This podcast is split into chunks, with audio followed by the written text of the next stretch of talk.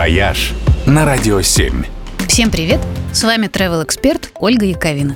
В эти выходные мир отмечает праздник смеха, веселья и дурацких розыгрышей.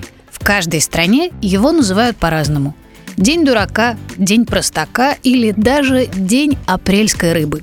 Такое название праздник носит во Франции. И в этот день на улицах французских городов можно увидеть немало людей, на спинах у которых висят бумажные рыбки. Их незаметно приклеивают окружающие. И произойти это с вами может где угодно, хоть даже на приеме в муниципалитете или в поликлинике. Так человек и ходит апрельской рыбкой, пока хихикающий прохожий не сообщит ему, что он попался на крючок. В Англии разыгранных называют апрельскими дураками. Там считается, что тому, кто сможет подшутить над друзьями, целый год будет вести. Поэтому жены выдают мужьям утром рубашки с зашитыми рукавами. Коллеги в офисах подменяют сахар на соль, а газеты и телевидение регулярно выпускают репортажи в духе Монти Пайтон.